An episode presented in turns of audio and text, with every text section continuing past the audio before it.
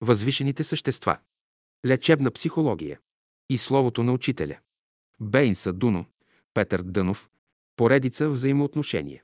Книжката е съставена от тематично подбрани и подредени в логическа последователност извадки и словото на учителя Бейнса Дуно, Петър Дънов, живял и работил в България. Съставили Трендафила Бълдевска и Ангел Кирмечиев. Възвишените светове. Истинското знание извежда човека вън от земята, в висшите светове, дето живеят духа и душата. Ако е въпрос за световете, които съществуват в тази вселена, те са милиарди на брой. Цялото пространство е пълно със светове. Като се говори за висш свят, подразбираме небето, дето живеят възвишени и благородни същества. Те са силни, мощни, само с една ръка могат да дигнат земята. Вселената не е нищо друго, освен сбор от умствени процеси. Тя крие в себе си възможности за развитието на разумните същества. Светлината на Слънцето не идва от самото Слънце, но от Божествения дух. Светлината е израз на онази мисъл, която Великият отправя към всички живи същества на Земята. Тази светлина ни възраства и подкрепя. Без нея няма живот, няма мисъл, няма знание. Външно погледнато, Земята изглежда неуредена, неустроена. Който разбира законите, само той може да долови разумността, която направлява всички светове, а не само Земята. Страданията на хората проистичат от неразбиране на онзи виш порядък, който съществува в целокупния живот. Земята е създадена за разумния човек, който разбира законите и може да ги прилага. Каквито и промени да стават в природата и в живота, човекът трябва да знае, че има един пръст, който направлява всичко това. Има една велика разумност в света, която определя пътя и на умрелите, и на живите. Тя определя пътя и на щастливите, и на нещастните, и на силните, и на слабите. Значи има нещо велико в света, което направлява целия живот. Всичко, каквото става в света, тя го използва за добро. Животът има отношение към трите свята. Към физическия, в който живеят хората, към духовния, в който живеят ангелите, и към божествения, в който живеят съвършените същества. Възвишените същества. Къде е разумният свят? Къде са разумните същества? Около вас. Ако очите на човека се отворят, той ще види около себе си много възвишени същества, светии, праведни, добри хора. Той ще види около себе си такъв свят, какъвто никога не си е представил. Мислят, че само ние сме в света, а когато им се отворят очите, ще видят, че около тях има напреднали същества. Нали и мравката не знае за човека, пълзи под ланта му, без да може да го види. В растенията и в животните се проявяват висши духове – ангели, арахангели, които ръководят тяхната еволюция. В минералите, в скъпоценните камъни се проявяват херовими и серафими. Съществува велика разумност в света. Космосът е изпълнен с разумни възвишени същества, подчинени на тази разумност. Всичко се ръководи от една велика разумност. Целият космос е населен с разумни същества, които се различават едно от друго по степента на своето развитие. Цялото пространство, в което живеем и се движим, е пълно с същества от разни категории и култури. Хората заемат последно място в стълбата на разумните същества, които стоят на първо място. Като започнете от най-възвишените същества, които стоят на първо място в тая редица, ще дойдете и до човека, който е на десето стъпало. Значи над човека има още девет стъпала, по които му предстои да се качва. Светът се ръководи от разумни същества, които са завършили развитието си. Те посочват на хората само тези пътища, които водят към Бога. Да мислим за разумните същества и да ги съзнаваме като същества, чрез които се изявява Бог. Съществуват разумни и интелигентни сили в света, които имат голяма мощ и активност. Светът, в който живеете, не е свят на произволи. Той е разумен свят и ние сме заобиколени от разумни същества. Не мислете, че като ходите тук и там, вие сте свободни да вършите каквото искате и дето ходите, вие не сте сами. За всяка ваша работа са определени множество свидетели, които следят как и при какви условия вършите зададената работа. Определеното количество от тия разумни същества взимат участие заедно с вас във вашите работи. Те могат да бъдат един, двама, трима или повече. Но ако имате девет помощници, вие ще бъдете гениален човек и ще можете да работите във всички изкуства. Затова първата ви задача е да спечелите благоволението на тия същества. В целия свят има мрежа от разумни хора, които турят всичко в ред и порядък. Под думата жива природа се разбират всички разумни, възвишени същества, които от незапомнени времена са завършили развитието си. Вие трябва да бъдете във връзка с тия същества, защото те ще ви помогнат в реализирането на вашия план. Както мухата няма представа за човешкия свят, така и човек няма представа за рая, за възвишения свят. В този свят живеят разумни, съвършени същества, без никакви слабости. Срещнеш ли един жител от възвишения свят, той е готов да ти услужи, да се жертва за тебе, без никакво възнаграждение. Възвишените същества са абсолютно безкорисни. Те са богати, от нищо не се нуждаят. Когато говорим за културата на оня свят, ние подразбираме всички разумни същества, които са завършили своето развитие преди милиони години и днес направляват космоса. Някои от тях направляват Слънчевата система, други – живота на някои планети, трети направляват отделни народи – български, английски и пере, четвърти направляват водите, пети – растителността в света и така нататък.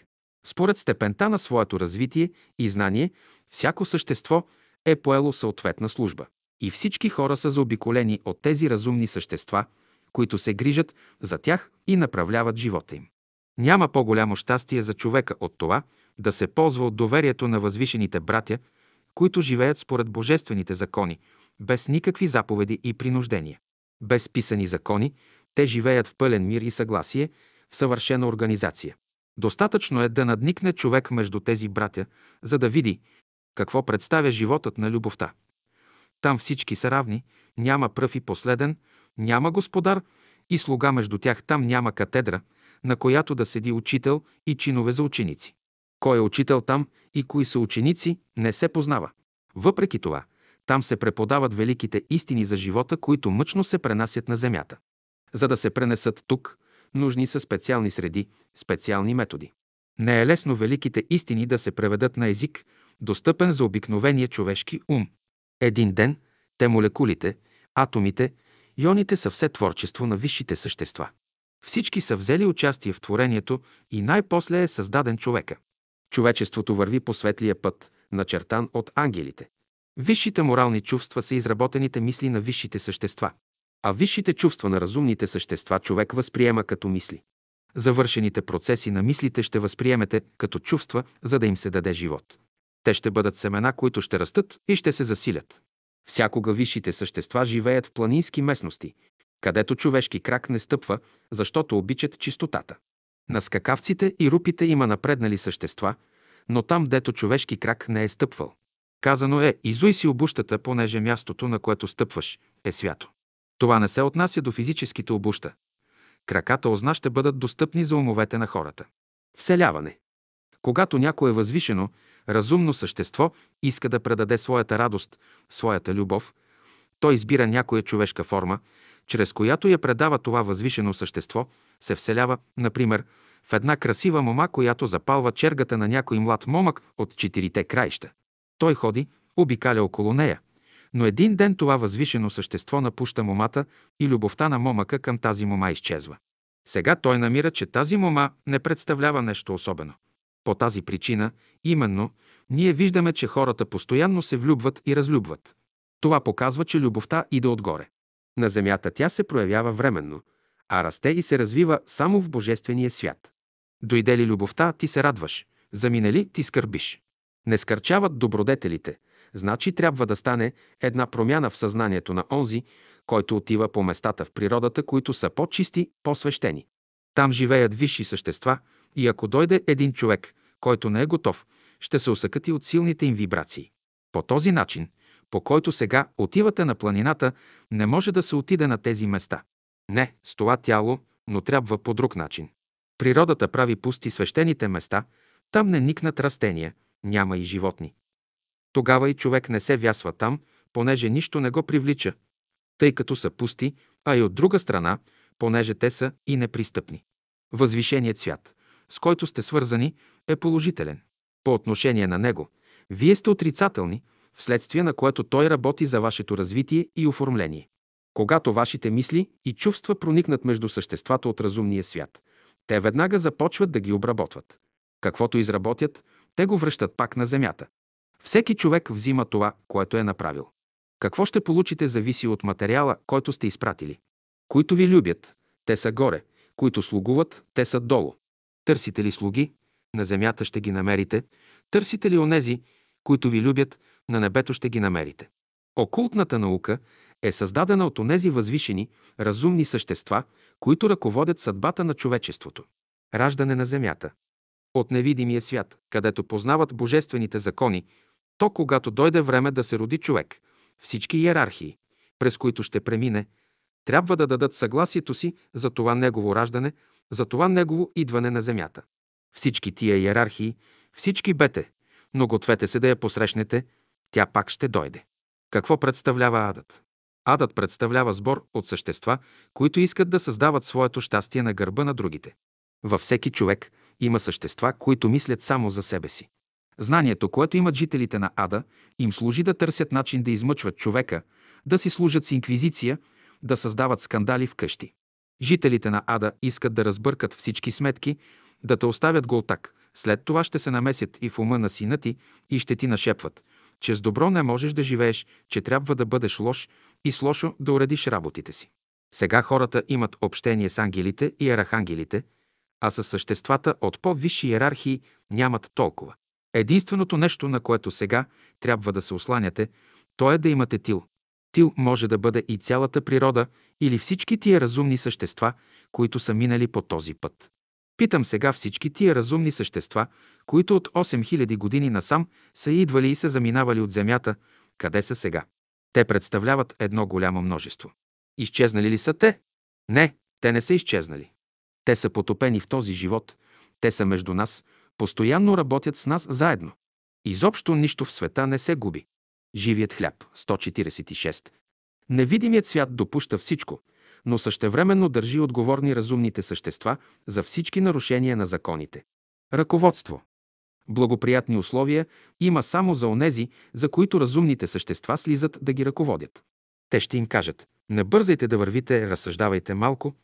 Например, искаш да правиш една работа, но нещо ти казва, не прави това, почакай. То те учи, искаш да четеш по някой предмет, то ти казва, не е време. Щом започнете да постъпвате така, животът ви ще се оправи. Ако нямате едно вътрешно ръководство, как ще живеете в света? Чрез знание можете да се избавите от нещастие. Какво представлява адът? Адът те учи. Искаш да четеш по някой предмет, то ти казва, не е време. Щом започнете да постъпвате така, животът ви ще се оправи. Ако нямате едно вътрешно ръководство, как ще живеете в света? Чрез знание можете да се избавите от нещастията в света. Те носят блага, когато слизат от невидимия свят. Възвишените същества носят божествените блага на хората, на всички живи същества, за да работят с тях. Разумните същества от невидимия свят изпращат своите добри желания към хората, но ако не намерят добра почва за своето развитие, те се отклоняват и се връщат пак там, отдето са излезли. Всяка мисъл, която не може да намери съответна почва за развитието си, се връща обратно към своя източник. Грижи. Хората се радват на живот, на здраве, на сила, благодарение на любовта и грижите на Бога и на напредналите същества към тях. Никой не е сам в живота, никой не е изоставен. Разумните и възвишени същества се грижат за нас с всичката си любов и самоотверженост. За да ви услужват и помагат, те са готови на всякакви жертви. Хиляди разумни същества седят около вас, грижат се, мислят по какъв най-лек начин да ви извадят от мъчнотията, в която се намирате. Любов. Хубави неща, които идват чрез ума и сърцето ни, се дължат на същества, които прилагат закона на любовта. Някой ден си весел, разположен, през целия си живот ще помниш това състояние. То се дължи на някое същество, което чрез любовта си към тебе показва какво нещо е истинската любов. Човек не съзнава грешките, които прави, вследствие на което често изпада в противоречие. Въпреки всичко това, разумните същества не се отвъщават от човек, но изпълнени с любов, всякога му помагат. Те искат да го научат да живее правилно. Услуга. В невидимия свят има разумни същества, които всеки момент са готови да услужат на хората. Помощ. Вашият параход е в бурното море, в бурните вълни на живота. Той рискува да потъне. Какво трябва да направите? Дайте сигнал, т.е. помолете се, обърнете се към Висшия свят, да ви изпратят помощ. В скоро време помощта ще дойде и вие ще бъдете вън от всякаква опасност. Казано е в писанието. Постоянно се молете. Това значи, винаги бъдете свързани с Божествения свят. Който се моли от сърце, той непременно ще получи отговор. Знайте, че не сте сами. Разумни същества взимат участие във вашия живот и ви помагат. Разрешаването на вашите задачи е във връзка с разрешаването на задачите на тия разумни същества. Всички живи същества, били те висши или нисши, са свързани помежду си. Следователно, вие не живеете за себе си само, но сте свързани от една страна с същества, които седят по-високо от вас, а от друга – с същества по-низко стоящи от вас. Като ученици на окултната школа, ще знаете, че има кой да се интересува от вас, има кой да ви обича и да ви дава съвети в най-трудните моменти на живота ви. Тези същества, които са готови всякога да помагат на човечеството, са наречени невидими помагачи. В миналото, когато не са знаели това, хората са чувствали помощта им, но са мислили, че тези същества са някакви божества, вследствие на което са ги боготворели. Така се е създала идеята за многобожието, като са делили божествата на добри и лоши. Всъщност, невидимите помагачи са божествени лъчи, изпратени от Бога да помагат на хората в техния труден път. Благодарете на Бога за тези лъчи, без да ги боготворите. Когато срещнете една круша или един извор на пътя си, това не са нищо друго, освен условия, които подпомагат вашето развитие. Вярвайте в разумното начало в света. Щом постъпвате разумно и отправите мисълта си към възвишения свят, веднага ще ви се притекат на помощ. Казано е в писанието. Ангел Господен се застъпва за уния, които се молят на Бога, следователно, когато се молите на Бога и го призовавате на помощ, непременно някое светло същество ще дойде от невидимия свят да ви придружи в трудни и страшни часове на вашия живот. Сам никой не може да мине своя път. Сам никой не може да свърши възложената му работа. Все трябва да му дойде някаква помощ. Щом се намерите в затруднение, помолете се сърдечно и веднага служебни същества ще ви се притекат на помощ.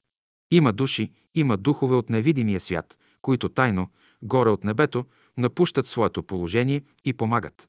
И тъй, като се оплачеш, те ти подобряват положението, а ти казваш, някой щастлив момент е дошъл.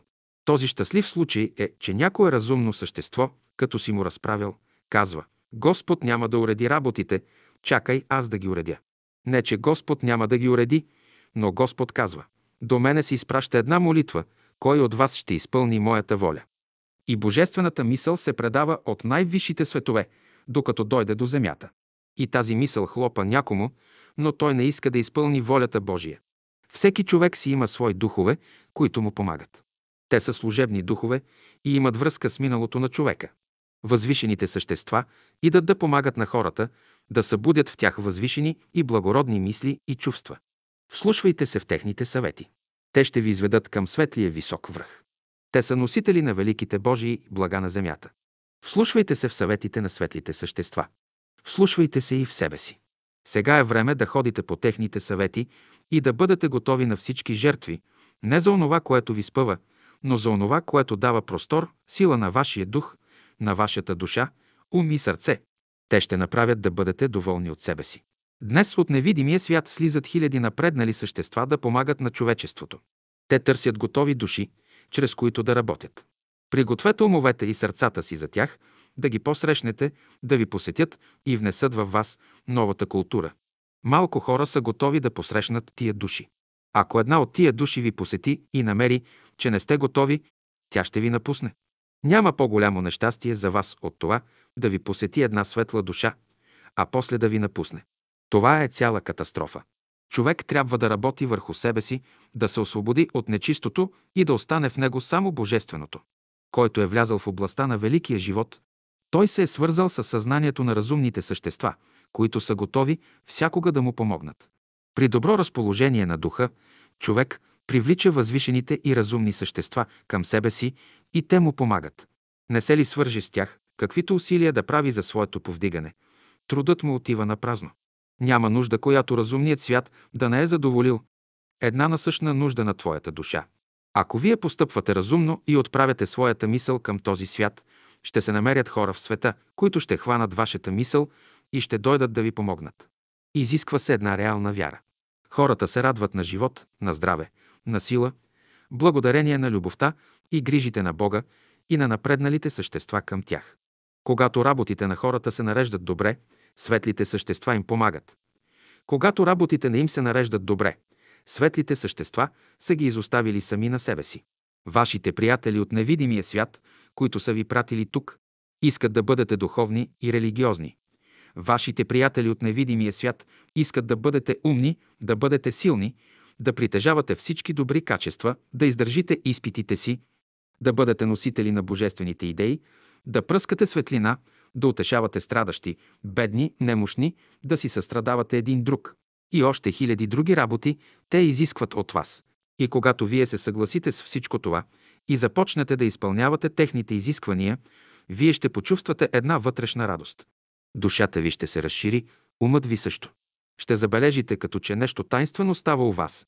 Чувствате се като някаква птичка, която се вдига нагоре с крилата си. Това показва, че имате благоволението на тия ваши приятели. Те ви казват, вървете напред и ние ще ви помагаме. Пък, щом не изпълнявате техните изисквания, вие се разклащате, разстройвате се и животът ви се обесмисля. Някой седи, не знае какво да бъдете силни, да притежавате всички добри качества, да издържите изпитите си, да бъдете носители на божествените идеи, да пръскате светлина, да утешавате страдащи, бедни, немощни, да си състрадавате един друг. И още хиляди други работи те изискват от вас.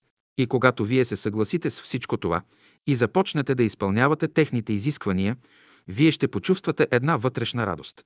Душата ви ще се разшири, умът ви също. Ще забележите, като че нещо тайнствено става у вас. Чувствате се като някаква птичка, която се вдига нагоре с крилата си. Това показва, че имате благоволението на тия ваши приятели. Те ви казват, вървете напред и ние ще ви помагаме. Пък, щом не изпълнявате техните изисквания, вие се разклащате, разстройвате се и животът ви се обесмисля. Някой седи, не знае какво да. Опитната школа действа, когато се привлече помощта на съвършените същества, които разполагат с всичко. Разумните същества се притичат на помощ на всеки беден и страдащ, на всеки затворник. Те се притичат на помощ на всяко пъшкане, на онези, които лежат в гроба. Щом човек попадне при лоши условия, това показва, че той е лишен от разумните същества, които са му помагали, той трябва вече да стъпи на краката си и сам да си услужва. Радост. Знайте, че когато сте недоволни, вие сте обиколени от разумни братя, които искат да ви помогнат. Щом сте доволни и радостни, вие сте на банкет. Радостта ви се дължи на радостта на разумните същества. Те са доволни, че са могли да ви помогнат. Влияние. Нишето всякога трябва да се подчинява на висшето. Висшето пък трябва да подчини нишето. Истински човек е онзи, който е подчинил нишето в себе си, а сам той се е подчинил на висшето, т.е. на божественото начало. Когато нашата Земя се движи в пространството на тази Вселена, ние се намираме под влиянието на тези същества, с които дохождаме в съприкосновение. И цялото това грамадно пространство с всичките същества имат един отглас в нашите сърца, умове и души. Като наблюдавам съзнанията на хората, както и техните мисли, виждам, че върху тях влияят ред същества, светли и тъмни. Те трябва да имат светлина, разбиране, за да се справят с тия странични влияния. Едни им влияят отляво, други – отдясно, и те не знаят кого да слушат, как да се справят. Едни от тия същества са красиви, други – грозни. Със своите добри или лоши влияния, те хвърлят отражение и върху лицето на човека, което някога е тъмно, а някога светло. Тия същества се борят в човека, защото всяко от тях иска да има надмощие върху неговия мозък. Онзи, който е чувствителен, той сам различава влиянието на тия два вида същества върху себе си. Отляво той усеща особена пихтиеста материя, която се стреми да проникне в него и го безпокои. Отдясно пък забелязва някаква приятна светлина, която му създава радост. И наистина, ако има някаква чувствителна фотография, тя би могла да фотографира тия същества. Като говоря за тия същества, не искам да се плашите, но да различавате доброто от злото. Доброто и светлината идат отгоре и отдясно, а злото и тъмнината идат отдолу и отляво. Някои се оплакват, че сърцето им започнало да изтива или че мозъкът започнал да се помрачава. Казвам, когато сърцето ви или пръстите на ръцете и краката ви започва да изтиват, правете упражнения. Молете се, докато се възстанови изгубената топлина на организма ви. Когато умът ви започне да се помрачава, молете се, докато се възстанови изгубената в него светлина. Най-малката загуба на топлина на вашите чувства и светлина на вашите мисли ви налага работа, без никакво отлагане.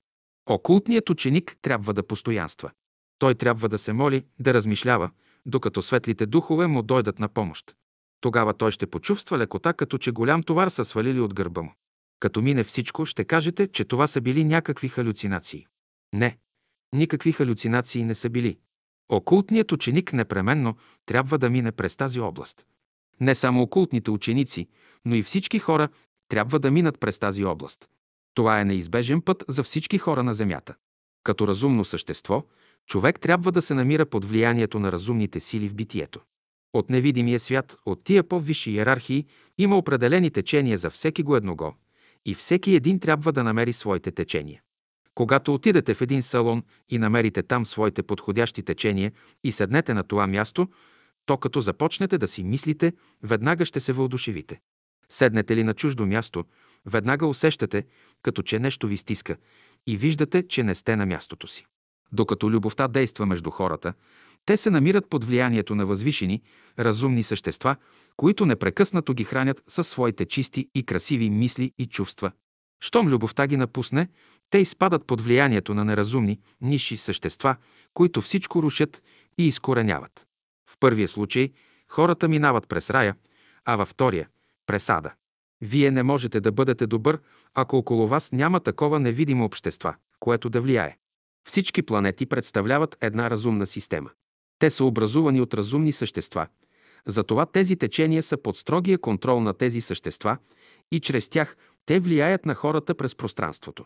Когато един възвишен дух иска да ви повлияе в една насока, той ще бутне известен бутон и ще изпрати тия течения, чрез тях ще ви помогне. Когато пък иска да ви спре в пътя, ще бутне друг бутон и ще ви прати противодействащо влияние. Тъй, щото те си служат с тези течения или да ви подтикнат към добро, или да спрат направлението на вашата мисъл, или на вашето желание. Те ще се съобразяват с онзи велик закон на космоса, който действа хармонично във всички направления. Вношение. Съвременните учени се спират върху закона на внушението като вътрешна съзнателна сила в човека. Достатъчно е да има човек чисто и пробудено съзнание, за да бъде проводник на светлите и възвишени мисли на разумните същества. Той може да лекува, да помага на болни, страдащи, обесърчени хора, да ги оправя в пътя им. Работа над хората не е материалното богатство, което осмисля живота. Човек се стреми и към вътрешно духовно богатство. За тази цел той трябва да се свърже с разумния свят, с напредналите същества. Истинското богатство се крие в напредналите души. Никой не може да се развива, ако не се свърже поне с една велик дух. Значи прогресът зависи от великите души, които минават край вас и ви оставят своето благословение. На Земята има добри условия за растене и развитие. Затова тук слизат най-възвишени, най-учени същества да работят. Те разбират законите, как може да се използва земната енергия. Обикновено невидимият, духовният свят работи вечер, а на физическия свят се работи през деня. Нашият живот, колкото и да се прикриваме, е отворен за възвишените същества. Нашите мисли, желания и постъпки имат плодове, които не могат да се скрият. Този материал, който духът, душата, умът и сърцето на човека са събрали, се препраща в невидимия свят, дето съществата от висшите иерархии го обработват. По този начин те преустройват човешкия ум и човешкото сърце. Така именно ние разбираме работата на невидимия свят върху човешкия ум и върху човешкото сърце.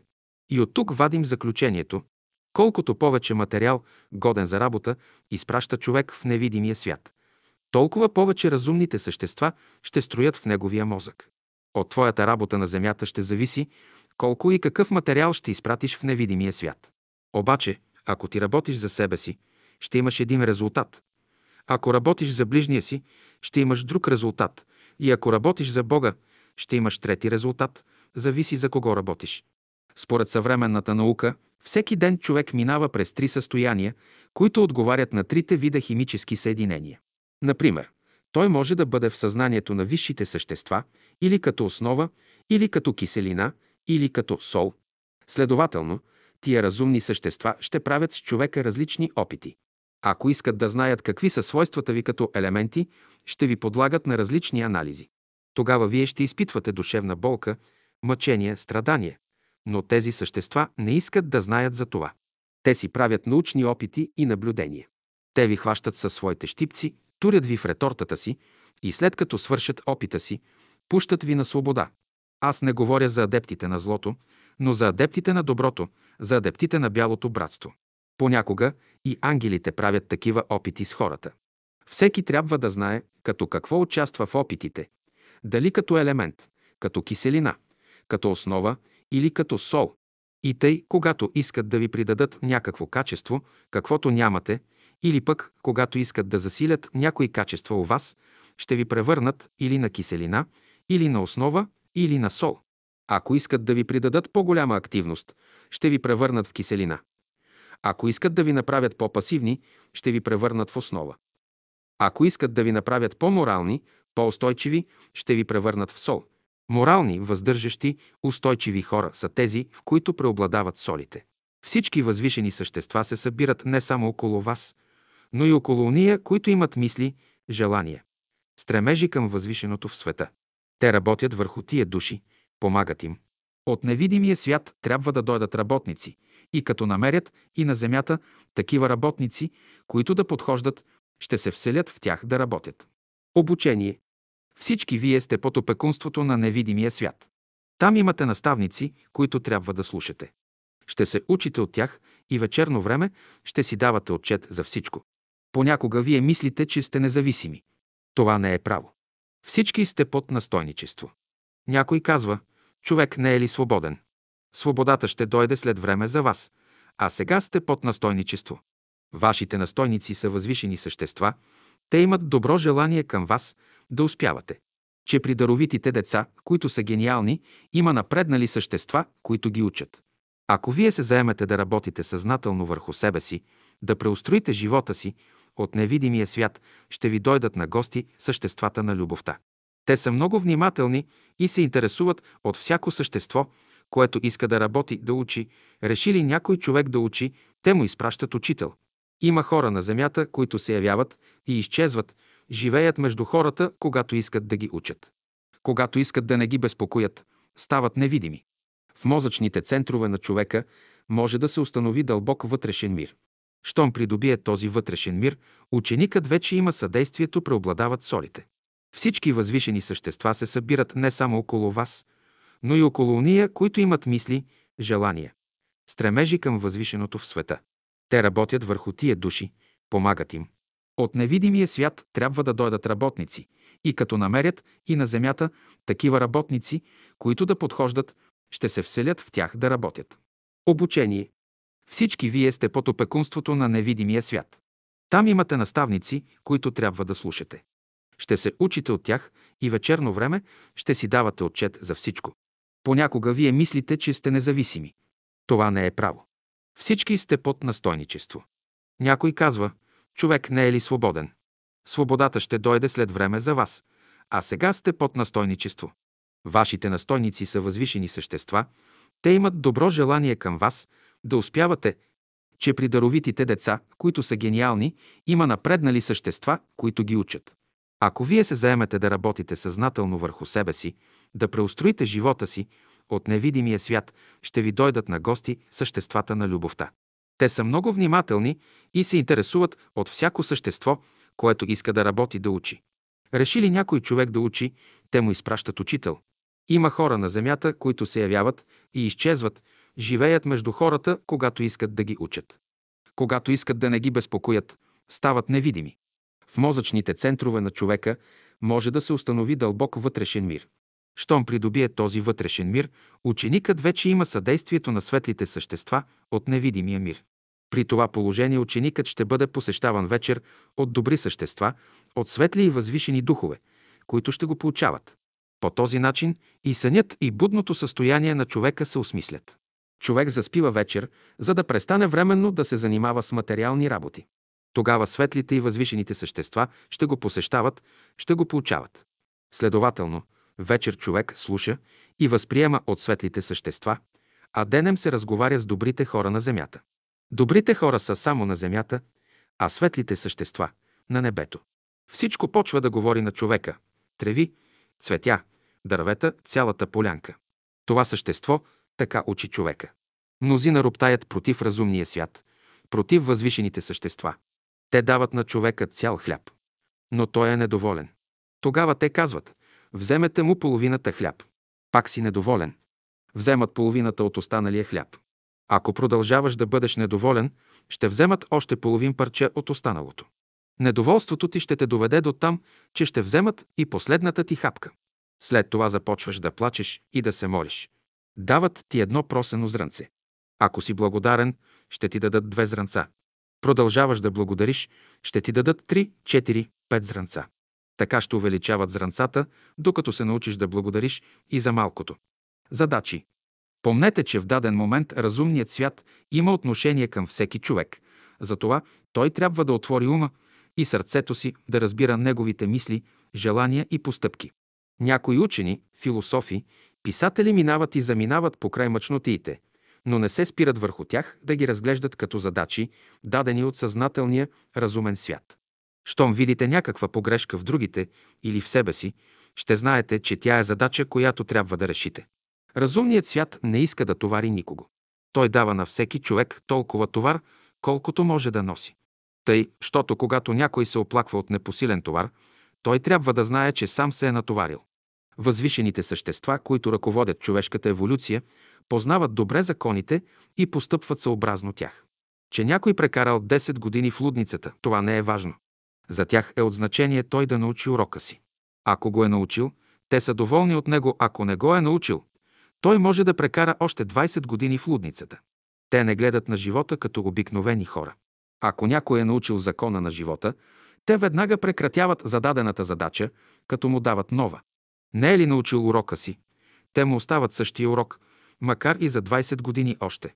Че някой се молил по три пъти на ден, че се молил 20 години наред, това нищо не значи. Програма. Светът е създаден от възвишени, разумни същества.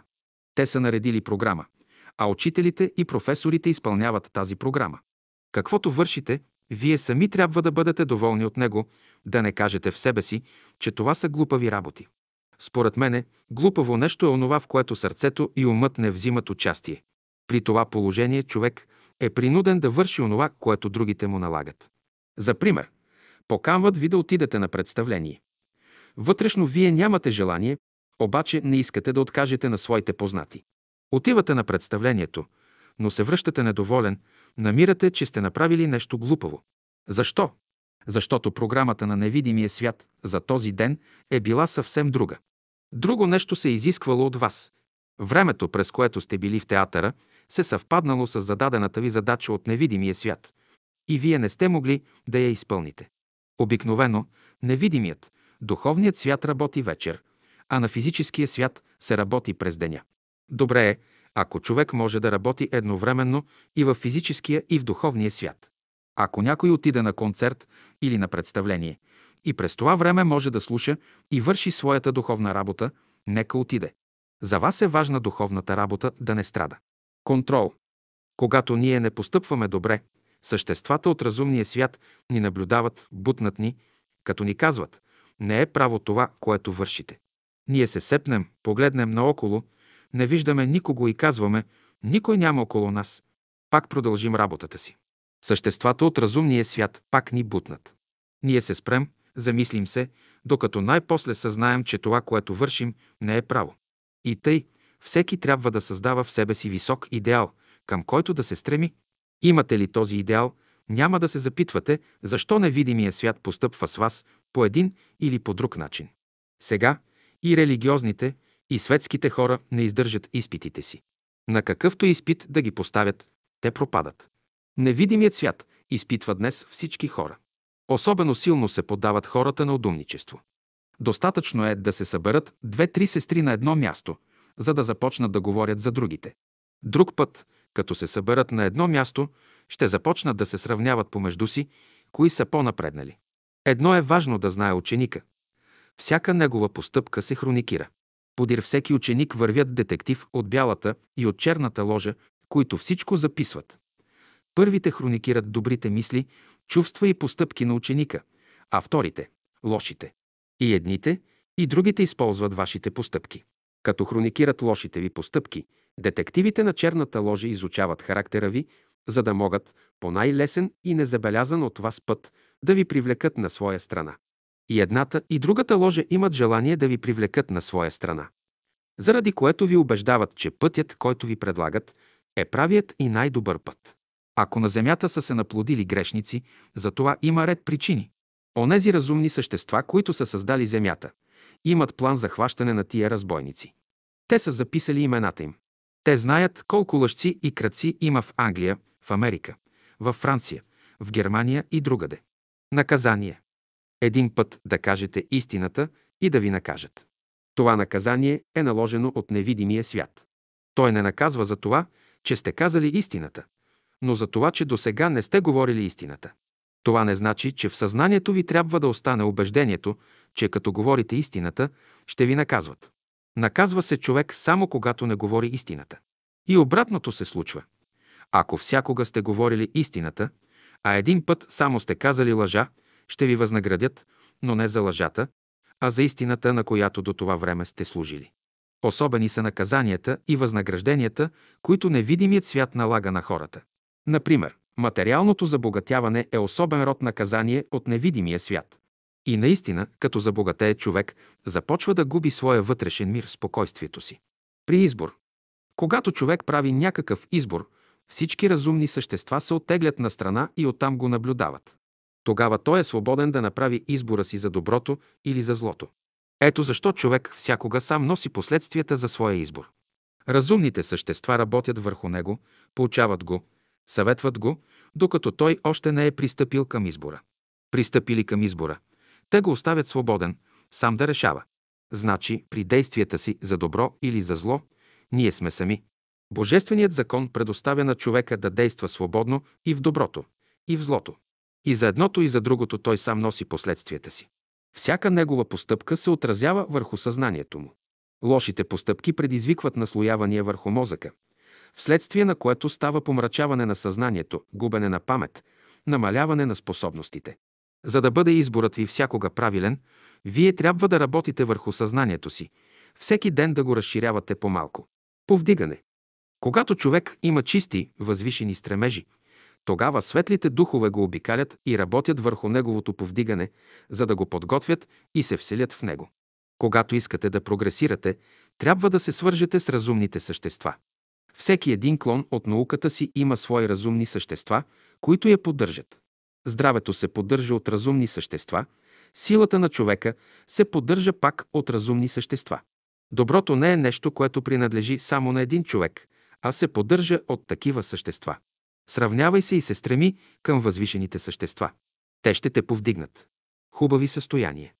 Преди няколко дни бяхме на Витоше и някои усетиха присъствието на светлите същества. Времето беше тъй хубаво и когато си отидоха, то пак се развали. Тези същества слизат навсякъде, за да помагат. Трябва да намериш времето, когато са слезли да работят и тогава да се качиш на Витоша. Хубави неща, които идват чрез ума и сърцето ни, се дължат на същества, които прилагат закона на любовта. Някой ден си весел, разположен, през целия си живот ще помниш това състояние. То се дължи на някое същество, което чрез любовта си към тебе показва какво нещо е истинската любов. Чрез светлината се проявяват всички светли, разумни същества и предлагат услугите си на хората. Чрез топлината пък се проявяват всички възвишени, любещи души. Ако не разберете езика на тия същества, те си заминават, а вие започвате да скърбите, че сте изгубили нещо ценно. Подаръци.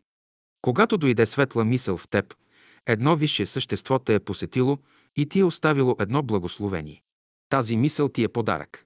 Всяко хубаво чувство, всяка хубава мисъл са все дар от тези същества. Съобщаване. Най-първо трябва да си създадем едно духовно тяло, чрез което да се съобщаваме с невидимия свят. Насочете усилията си към това. Всичко зависи от усилието. И сега човек има връзка с невидимия свят, защото всяка негова мисъл и всяко негово желание са все усилия от невидимия свят. Ако някой път невидимия свят изпраща скромни посланици, които носят малки записки на човека, и той ги изхвърля, за да очаква големи записки, човек остава на сухо. Връзка. За да влезе човек във връзка с висшите напреднали същества, трябва да работи. Всеки ден той трябва да се пречиства. Колко непотребни мисли и желания има, които като мухи хвъркат около него. Какви ли не безполезни мисли има човек и по-голяма част от живота му е прекарана в безполезни работи. Когато влезе в езотеричната страна на живота, той ще влезе в общение с невидимите същества и трябва да бъде много внимателен да не би да е способен на най-малка отрицателна мисъл, недоверие, съмнение, колебание. Окултната наука е наука за неизвестното. И колкото повече знаеш, толкова повече неща ще видиш, че не знаеш. В езотеричната страна на живота човек трябва да влезе тогава, когато е готов. Когато не е готов, например, ако има някоя отрицателна мисъл или отрицателно чувство, е опасно.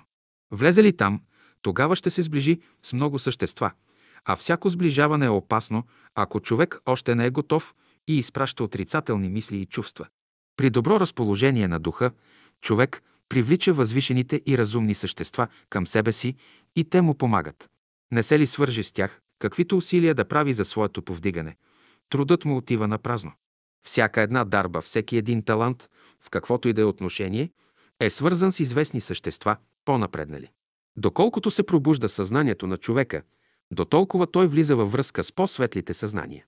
Ако при усилията, които правите, можете да се свържете с разумните същества, вие ще подобрите съдбата си. Да се подобри съдбата на човека, това не значи да се освободи абсолютно от товара, но да му се покаже как да го носи и по кой път да върви. Ще разберете, че не сте сами в света. Всеки от вас е свързан с същества от различни култури, които го придружават на всяка стъпка, като едни от тях му помагат, а други му пречат в развитието. Виждал съм хора, които вървят из улиците и си шепнат нещо. Някой върви и си казва «Тъй ли?» Значи, този човек слуша разговора на съществата, които са в него, взима участие в разговора или се присъединява към една от страните. Който не разбира това, той мисли, че този човек е полудял. Не, не е луд човекът. Ние трябва да се повърнем, да изправим живота си от всички недъзи и да се свържем с съществата от тия висши иерархии, защото инак няма откъде да черпим сили. А животът на Земята е скачен с тия иерархии. Ние не можем да прогресираме, без да спечелим благоволението на когото и да е от тях. Като сте дошли на Мусала, задачата ви е да се свържете с всички добри хора, които желаят подобрението на човечеството.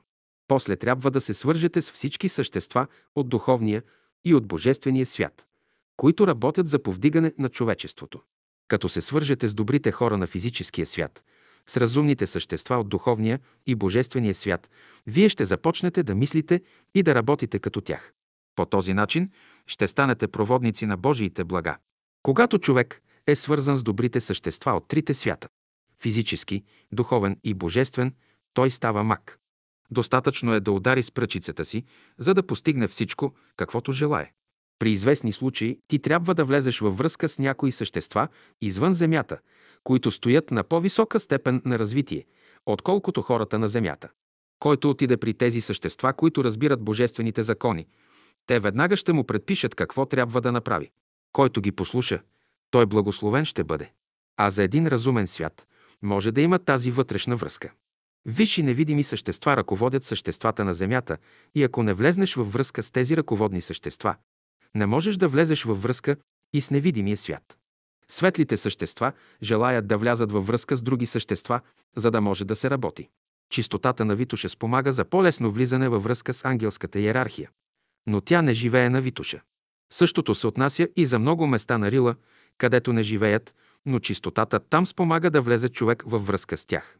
Изключение от това правило правят само най-недостъпните места на Рила, където те живеят постоянно. Ние трябва да разглеждаме цялата природа като проява на разумните същества и по този начин да влизаме в мистично общение с нейния вътрешен живот, който е живот на тези напреднали същества и в тях виждаме изявление на Бога. Друг начин за влизане във връзка с напредналите същества е четене на Евангелието, четене деяния на апостолите и на други хубави свещени книги. Четете и опитностите на тези, които са влезли във връзка с невидимите същества. Връзка с кого? Докато е млад, човек вярва в светлото и красивото в живота, уповава на любовта, на своя идеал и така осмисля живота си. Като остарее, той отрича всичко и казва, че животът няма смисъл. Ще кажете, че младостта е причина за възходящото му състояние. Не, в младините си този човек е бил впрегнат от разумни, възвишени същества, а на старини се е подал на нисши същества, те да го управляват. Какво представлява адът? Адът представлява сбор от същества, които искат да създават своето щастие на гърба на другите. Във всеки човек има същества, които мислят само за себе си. Знанието, което имат жителите на Ада им служи да търсят начин да измъчват човека, да си служат с инквизиция, да създават скандали в къщи. Жителите на Ада искат да разбъркат всички сметки, да те оставят голтак. След това ще се намесят и в ума на сина ти и ще ти нашепват, че с добро не можеш да живееш, че трябва да бъдеш лош и с лошо да уредиш работите си. Задачата на човека е да развързва неправилните връзки, да се освобождава от ограниченията и да прави съзнателни и разумни връзки. Свързване. Казано е в писанието. Свързвайте се всякога с възвишения свят. Това показва, че, за когото мислиш, с него ще се свържеш. Каквато мисъл, каквото чувство или желание поддържате в себе си, с тях ще се свържете. Сега, като проповядвам, искам да ви свържа с разумните същества, с вашите напреднали братя. Като отидете при тях, вие трябва да бъдете свободни от своите стари възгледи и теории. За да се свържете с разумния свят, от вас се иска вяра, поставена на опит. Ако мислим с любов за творенията на великите същества, то ще се свържем с тях и постепенно ще дойде откровението. Първо човек трябва да живее по Бога, да изпълнява Божиите заповеди и тогава Бог ще го запознае с тези същества. Трябва да настройваш ума си и чувствата си. Че ако не знаеш как да настройваш ума си, как ще се молиш? Един цигулар трябва да знае как да настройва цигулката си. Ти се разсърдиш някой път, тогава цигулката е разстроена. Изгубил си присъствие на духа си, разгласена е цигулката ти. Нагласи я. Отпаднал си духом, разгласена е цигулката ти. Обезвериш се, разгласена е цигулката ти. Ако си се обезверил, ще се турят двете ръце на главата отстрани отгоре в областта на косата. И мисълта трябва да е съсредоточена, да се свържеш с невидимия свят и всички тези същества, които те обичат. И за да направиш връзка, ти не търси външните форми. Тогава ще почувстваш една възвишена мисъл, приятност. Ще почувстваш желание, което ще се прилее в тебе. И ще почувстваш, че имаш един малък приток на живот в тебе. По този начин човек се съблича от старите дрехи. И лицето му не е така разстроено, а одухотворено. Един ден, когато сърцата на хората се разширят, умът им се просвети и духът им укрепне, те ще бъдат в велико общение с всички съвършени същества, с всички същества, които са завършили своето развитие на Земята. Правата мисъл ще ви свърже с ангелите, т.е. с напредналите същества на един от възвишените светове. Правите и добри чувства ще ви свържат с херовимите и серафимите, които поддържат свещения огън на живота. Добрият говор, красивата реч ще ви свърже с напредналите същества на земята. Ако вие през целия си живот сте мислили как да приложите Божията любов и Божията мъдрост и сте намерили начин как да се съобщавате с невидимия свят, вие сте разрешили вече една от задачите на своя живот. Условия за връзка. Колкото по-добре е развит мозъка на човека, толкова по-големи са възможностите му за връзка с разумните същества. Коста на черепа у човека трябва да бъде тънка и гъвкава, а мозъчните центрове трябва да бъдат отворени, възприемчиви към вълните, които идат от добрите и възвишени същества на културния свят. Само по този начин ще може да се създаде вътрешна връзка между тях. Хубавите мисли, добрите чувства и постъпки привличат напредналите същества. Как да направим връзка? Ако искаш правилно да разрешиш известен въпрос, абсолютно престани да мислиш за него. Това значи стани пасивен за своята безпокойна, тревожна мисъл, за да можеш да възприемеш една положителна мисъл от висшия свят. Тази мисъл ще ти помогне да разрешиш правилно своя въпрос. Когато дойде да разрешавате един въпрос, вглъбете се, за да видите каква е волята Божия. Ако това, което правите, е човешко, ще има колебание, съмнение. Не го правете тогава. Ако мислим за любовта, за творенията на великите същества, то ще се свържем с тях и постепенно ще дойде откровението. Ако остане сега човек да влиза във връзка с невидимия свят, то е изгубена работа. Това той го има вложено, а сега само трябва да хармонизира своите мисли, чувства и желания, за да се приложи това, което е вложено. Трябва да се филтрират мислите. В мислите не трябва да има никаква користолюбива утайка. Трябват чисти мисли, чувства и желания. Най-добрият метод за влизане във връзка с невидимия свят е молитвата. Казано е, непрестанно се молете. Време за връзка. Има същества от разни категории, които дохождат от 3 до 7 часа. Те идват в ранните часове, до зазоряване. Нощните часове, когато хората заспят, са добри за размишление. Тогава ще влезете във връзка с съществата, понеже има неща, които могат да се предадат, когато съзнанието е будно и отвън няма голям шум. Ако отвън се дига шум, тогава не може да се разбере онова, което духът говори. Размишление и съзерцание имайте след 22 часа, когато хората вече заспиват. После хубаво е времето от 2 часа и 30 минути до 3 часа и 30 минути след полунощ или от 3 часа и 30 минути до 4 часа и 30 минути или между 3 и 4 часа. В 24 часа Бог говори само веднъж на човешката душа. Кой е този момент, няма да кажа. Вие сами ще го намерите. В един кръг от 24 часа не само Бог говори на човека, но всички ангели, всички висши същества. В тия 24 часа на всеки човек е дадено една секунда време да си каже думата. Когато Бог говори на хората, повечето от тях спят. Когато ангелите им говорят, те пак спят. Когато нисшите духове им говорят, те са будни. Тогава стават лошите работи и престъпления. Важно е да бъдете будни в този момент, когато Господ ви говори. Той ще каже само една дума – най-голямото благо за вас. Не схванете ли тая дума, всичко изгубвате. Ако не сте готови да я възприемете и приложите, ще ви приспят. Тогава Бог ще ви говори един път през 100 години. Искате, не искате, тогава ще го чуете. Ето защо денят има смисъл за вас, защото Господ ще ви проговори.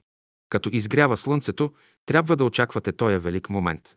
И като вършите работата си, трябва да очаквате този велик момент. В 365 дни на годината вие имате 365 случая да ви проговори Господ и да чуете гласа му. Имали сте случаи да ви говорят ангели, но не и Господ. Човек е дошъл на земята да слуша гласа на Господа. На небето никой не може да чуе Божия глас. Даже и възвишените същества се стремят към земята с единственото желание да чуят този глас. Те са готови да страдат, да се мъчат, само да чуят Божия глас. Страданията развиват слуха на човека, за да може да възприеме и най-нежните вибрации на Божия глас. Чрез мисълта. Мисълта е най-мощният фактор във Вселената. Тя представлява сбор от вибрации, от светлина и топлина, но всъщност тя представлява среда, чрез която човек влиза в общение с висшия разумен свят. Чувствата събуждат мисълта на човека. Те събират енергия, която умът използва. Те дават подтик и на душата. Когато се казва, че трябва да мислим добре, това значи да се свържем с онзи възвишен, чист свят, дето всички същества разбират и изпълняват волята Божия. Всяка мисъл е резултат на вътрешна връзка с някое разумно същество. Мнозина може да не разбират как е станала тази връзка, но това нищо не значи. Връзката съществува. Като мисли и чувства, човек се свързва с всички същества над и под него и възприема техните състояния. Забелязано е, че колкото по-чувствителен е човек, толкова по-лесно възприема трептенията на околната среда, на окръжаващите и според това може да се настрои хармонично или дисхармонично. Ако не можете изведнъж да си отговорите на някои въпроси, не се обесърчавайте, а постоянствайте до тогава, докато се свържете с мисълта на напредналите същества, които ще ви помогнат безрезервно. Като изпращаме хубави мисли към хората, ние им помагаме реално. Има същества от невидимия свят, които ще посрещнат нашите добри мисли и ще ги използват за градеж на нещо хубаво в хората. Тези мисли, които изпращаме в света, те са за будните души. Когато те озари една възвишена мисъл, тя е дошла от тези разумни същества. Ние сме в постоянен контакт с ангелите, те ни носят хубави мисли и желания, изпълват ни със светлина. Някои съвременни учени работят върху даден въпрос от науката цели 20 години и най-после откриват нещо. Много естествено, че ще открие. Като мисли усилено върху даден въпрос, той нагажда мозъка си така, че го довежда до положение да възприема мисли чрез внушение от разумни същества, които се намират в висшите светове. Този учен е трябвало да напряга мозъка си 20 години напред, докато направи връзка с същества от разумния свят. Следователно, чрез мисълта си човек се свързва с интелигентни центрове в Вселената и по този начин предава тяхната мисъл. Ако цялото човечество може да направи съзнателна връзка с възвишения свят, това ще се ознаменува като нова епоха в културата. При това положение човек ще добива знанията си направо от този свят. Някои от посветените египтяни са придобивали знанията си именно по този начин. Те са били поставени в магнетичен сън, през което време излизали от тялото си и се издигали високо в пространството, отдето наблюдавали Земята и разположението и около другите планети. Така те са проверявали такива неща, които по никакъв теоретически начин не биха могли да научат. Пред сегашните хора се открива още по-велико бъдеще. Достатъчно е да отправите мисълта си към този възвишен свят, към разумните същества, за да потекат техните енергии към вас, като притоци към реки, за да се увеличи вашият живот, вашата мощ и вашата вътрешна радост. Каквото дъждът представя за реките, такова нещо представят възвишените същества за хората на земята. Като гледат страданията и нещастията на хората, възвишените същества имат желание да слязат близо до тях, да им помогнат. Дойде ти съмнение, че работите няма да станат както ти мислиш. Работите наистина няма да станат както ги мислите, нито както аз мисля. Те ще станат тъй, както разумните същества, които са създали света, мислят. Този свят ще върви тъй, както те са определили, а не тъй, както вие мислите. Една машина върви по релсите, защото машинистът я кара, направлява я, а не защото ние мислим. Ако спазваме законите, по които инженерът я е създал, тя ще върви, ако не ги спазваме, ще се получи дисхармония между нас и онзи, който е създал тази машина. Това, което спъва хората, е съприкосновението им с нечисти, с ниши, тъмни духове. Щом влезе във връзка с тях, човек престава да мисли правилно. Тези ниши същества се проявяват чрез вашите приятели, чрез вашите домашни и започват да ви влияят.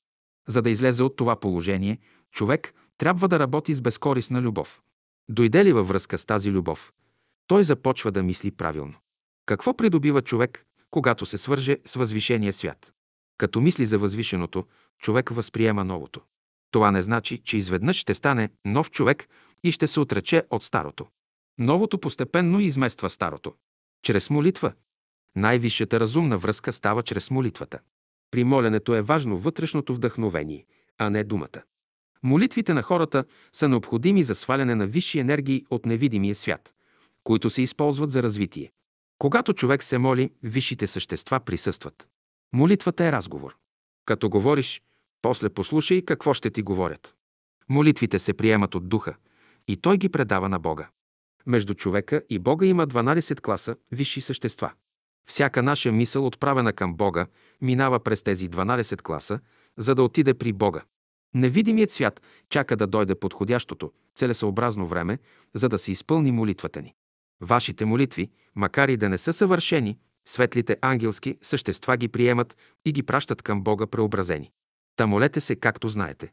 И каквото родим, невидимият свят го преработва и после ни го връща. Може да правите молитва, когато се пука зората. Зората е отваряне на света.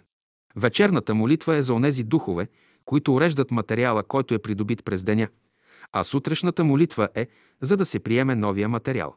Чрез пеене, почнеш ли да пееш, ти заинтересоваш висши разумни същества. Тогава те идат да помагат дори за някоя работа, която с години си желал и вършил, но все не е вървяло, но от този момент нататък в много кратко време се свършва от тях. Когато пеете високо, натъртено, вие ще привлечете около себе си съответни сили, съответни същества. Ако пеете тихо, меко, ще привлечете около себе си същества от по-висока култура.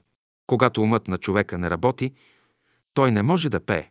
Чрез говорене в света съществува една велика разумност, която постоянно не говори на човека. Тя говори само три пъти. Сутрин, като станеш, тя ще говори на ума ти и ще ти дойде една светла мисъл. На обяд пак ще ти проговори, ще ти прати едно добро желание. И най-после ще ти проговори трети път, но вече на волята. Тя ще те накара да направиш нещо. Ако не се подчиниш на тая разумност, тя ще се оттегли този ден от тебе. Тя ще те остави сам да правиш каквото искаш. Какво са лошите духове? Човешки духове. Като умре някой грешник или престъпник, той не престава да обикаля живите хора и да им нашепва. Какво да правят? Как да се проявят? Ново нещо ли ще им кажат те? Нищо ново. С какъвто морал и разбирания са живели на земята, такъв ще проповядват и от другия свят. Ще дойде някой дух при вас и ще ви нашепва, че не може да се живее без пари и без лъжа, че трябва да помислите за себе си. Като слушате да ви се говори така, дохождате до заключение, че някой велик дух ви говори. Това е заблуждение. Великите и светлите духове говорят по друг начин. Те напътват хората към доброто, а не към злото. Чуеш ли глас близо до ушите, това е глас на изкушение. Божият глас иде отдалеч. Чуеш ли глас отдолу, около пъпа, това е някакво отражение. Не се вслушвай в него. Чакай да чуеш гласа отвътре, отдалеч някъде и от главата. Мисъл, която иде само от едно място, е от физическия свят. Ако мисълта иде от две места, тя е от духовния свят. И най-после, ако мисълта иде едновременно от три места, тя е божествена, тя иде от божествения свят. Тоя закон е верен и в науката, и в музиката, и в поезията. Всяка права мисъл е глас Божий. Тя иде от три места – отдалеч, отвътре и през главата. Вслушвайте се в Божия глас, да разберете какво значи вдъхновение. Вдъхновението се проявява чрез правата мисъл, правото чувство и разумната воля. Чрез пръстите. Всеки пръст на човешката ръка е жив. Той е съставен от хиляди разумни клетки. Палецът, например, е свързан с една от областите на разумния свят, в който живеят разумни същества. По съзнание, по развитие, тези същества стоят по-високо от хората на Земята. Значи, чрез своите пръсти вие можете да се свържете с разумни същества, които са готови всякога да ви помагат. Тези същества участват в работата на Земята. Следователно, когато повдигнете показалеца си, вие се свързвате с същества от по-висок свят и съзнавате, че с тях заедно всичко можете да направите. Сам човек нищо не може да направи, но с Бога всичко може да постигне. Четирите пръста на ръката са свързани с по-низките светове, със света на ангелите, на серафимите, на херовимите. Палецът, обаче, е свързан направо с Божествения свят. Като знаете това, занимавайте се от време на време с вашия палец. Вземете една хубава кристална чаша, напълнете я с чиста вода и потопете в нея палеца си. И смийте го добре и после го попийте с чиста, хубава кърпа. Дигнете след това ръката си нагоре и се свържете с силите, които управляват пръстите. Чрез писма. Когато пишете писма до възвишените същества, никога не трябва да се оплаквате. Никога не пишете, че сте сиромаси, че сте нещастни и така нататък. Когато съдържанието на писмото е красиво, отговорът никога не се забавя. Чрез радио. Възможно е хората да се разговарят с съществата на невидимия свят. Както хората се съобщават по телефони, телеграфи, днес вече и по радиоапарат, така също могат да се образуват вътрешни връзки, вътрешни отношения и с възвишения божествен свят. Който носи любов в душата си, той се съобщава с разумните същества чрез радио по вътрешен път. Космите представят антени, чрез които човек се съобщава с възвишения свят. Ако горите косите си с железа, като антени, те губят своята възприемателни способност. Бог ни е поставил в един разумен свят, за да не се обесърчаваме. Отвори радиото на ума, сърцето и душата си и тогава от Божествения свят ще ти изпратят своето благословение. Достатъчно е да отворите своето радио към небето и ще намерите хиляди същества, които могат да ви отговорят. Всеки човек, който иска да развие или възстанови деятелността на своето радио, най-първо трябва абсолютно да изключи съмнението от себе си. Изключат ли съмнението, хората ще чуват гласове от невидимия свят, ще могат да се разговарят и с ангелите. Един ден, с още по-усъвършенствани микрофони, учените хора ще успеят да чуят мелодичния глас на ангелите, на светиите, на гениите от другия свят. Не е нужно човек да се стреми да създаде в себе си радио, но той трябва да усъвършенства своя говор, правилно да предава своите мисли. Каква полза, ако имате радио, по което предавате вашите изопачени, криви мисли и чувства? Невидимият свят е затворен за такова радио. Защо ви е радио, което съска само? Звуковете, които вашето радио предава, трябва да бъдат чисти, отчетливи, ясни. Ако мислите ви са чисти и трептенията, които те произвеждат, ще бъдат чисти, свободни от всякакви препятствия, никакви спънки не могат да им попречат. Такава мисъл непременно ще бъде приета и в невидимия свят. Будно съзнание. Не е достатъчно само да изучавате човешки организъм, както и характера на човека, но трябва да гледате на човека като на жива, разумна станция, чрез която той влиза в съприкосновение с целия космос. Всичко зависи от това, кой бутон в станцията ще бутне, за да влезе във връзка с добри или лоши същества. Ако по невнимание бутне някой от лошите центрове, човек веднага се обръща към своя радиоапарат и вика за помощ. Коя е радиостанцията в човека? Неговото будно съзнание. Чрез тази станция човек влиза във връзка с външния и вътрешен свят, с всички разумни същества. Да имаш будно съзнание, това значи да имаш възможност да приемаш и да предаваш мисли, чувства и желания от всички станции. Запитат ли те нещо от разумния свят? Ти трябва да си буден, веднага да отговориш на зададения въпрос. Днес всички хора страдат, защото станциите им са затворени. Достатъчно е да има човек чисто и пробудено съзнание, за да бъде проводник на светлите и възвишени мисли на разумните същества. Той може да лекува, да помага на болни, страдащи, обесърчени хора, да ги оправя в пътя им. Като знаете това, работете върху своя ум, да организирате неговите сили, да станете проводници на Божията мисъл. Ако имате добре организиран ларингс и добре развито музикално чувство, вие ще възприемете музиката, която иде от висок, възвишен свят. Ако религиозното ви чувство е добре развито във вас, чрез него ще възприемате Божията любов. Който има будно съзнание, той е съсредоточен, вследствие на което не се отклонява от правия път. Когато дойдем до съзнателния живот, ние трябва да се пазим да не внесем никаква дисхармония в съзнанието на по-висшите същества. Стремежът на съвременните хора е да развият в себе си голяма чувствителност, за да възприемат трептенията на висшия духовен свят. Обаче, като спънка за постигане на този стремеж се явява техният краен материализъм. Когато у човека се развие голяма чувствителност, двойникът му се разширява, често излиза вън от тялото. Ето защо на всички се препоръчва самообладание и будност на съзнанието, което да пази двойника, да не излиза вън от тялото на човека. Не се ли пазите, отвън ще ви нанасят много рани, които ще ви създават големи страдания. Съзнанието на съвременните хора не е будно, вследствие на което те не могат да влязат във връзка с съзнанията на разумните същества и от тях направо да се получават. Тогава не остава друго, освен да изпитат строгостта на законите, за да се пробуди тяхното висше съзнание. Когато съзнанието на човека не е будно, той не разбира нещата. Когато съзнанието му е будно, той всичко разбира. Съзнанието на съвременните хора не е будно, вследствие на което те не могат да влязат във връзка с съзнанията на висши разумни същества и от тях направо да се получават. Срещи с висшите същества. Ако мислим за любовта, за творенията на великите същества, то ще се свържем с тях и постепенно ще дойде откровението.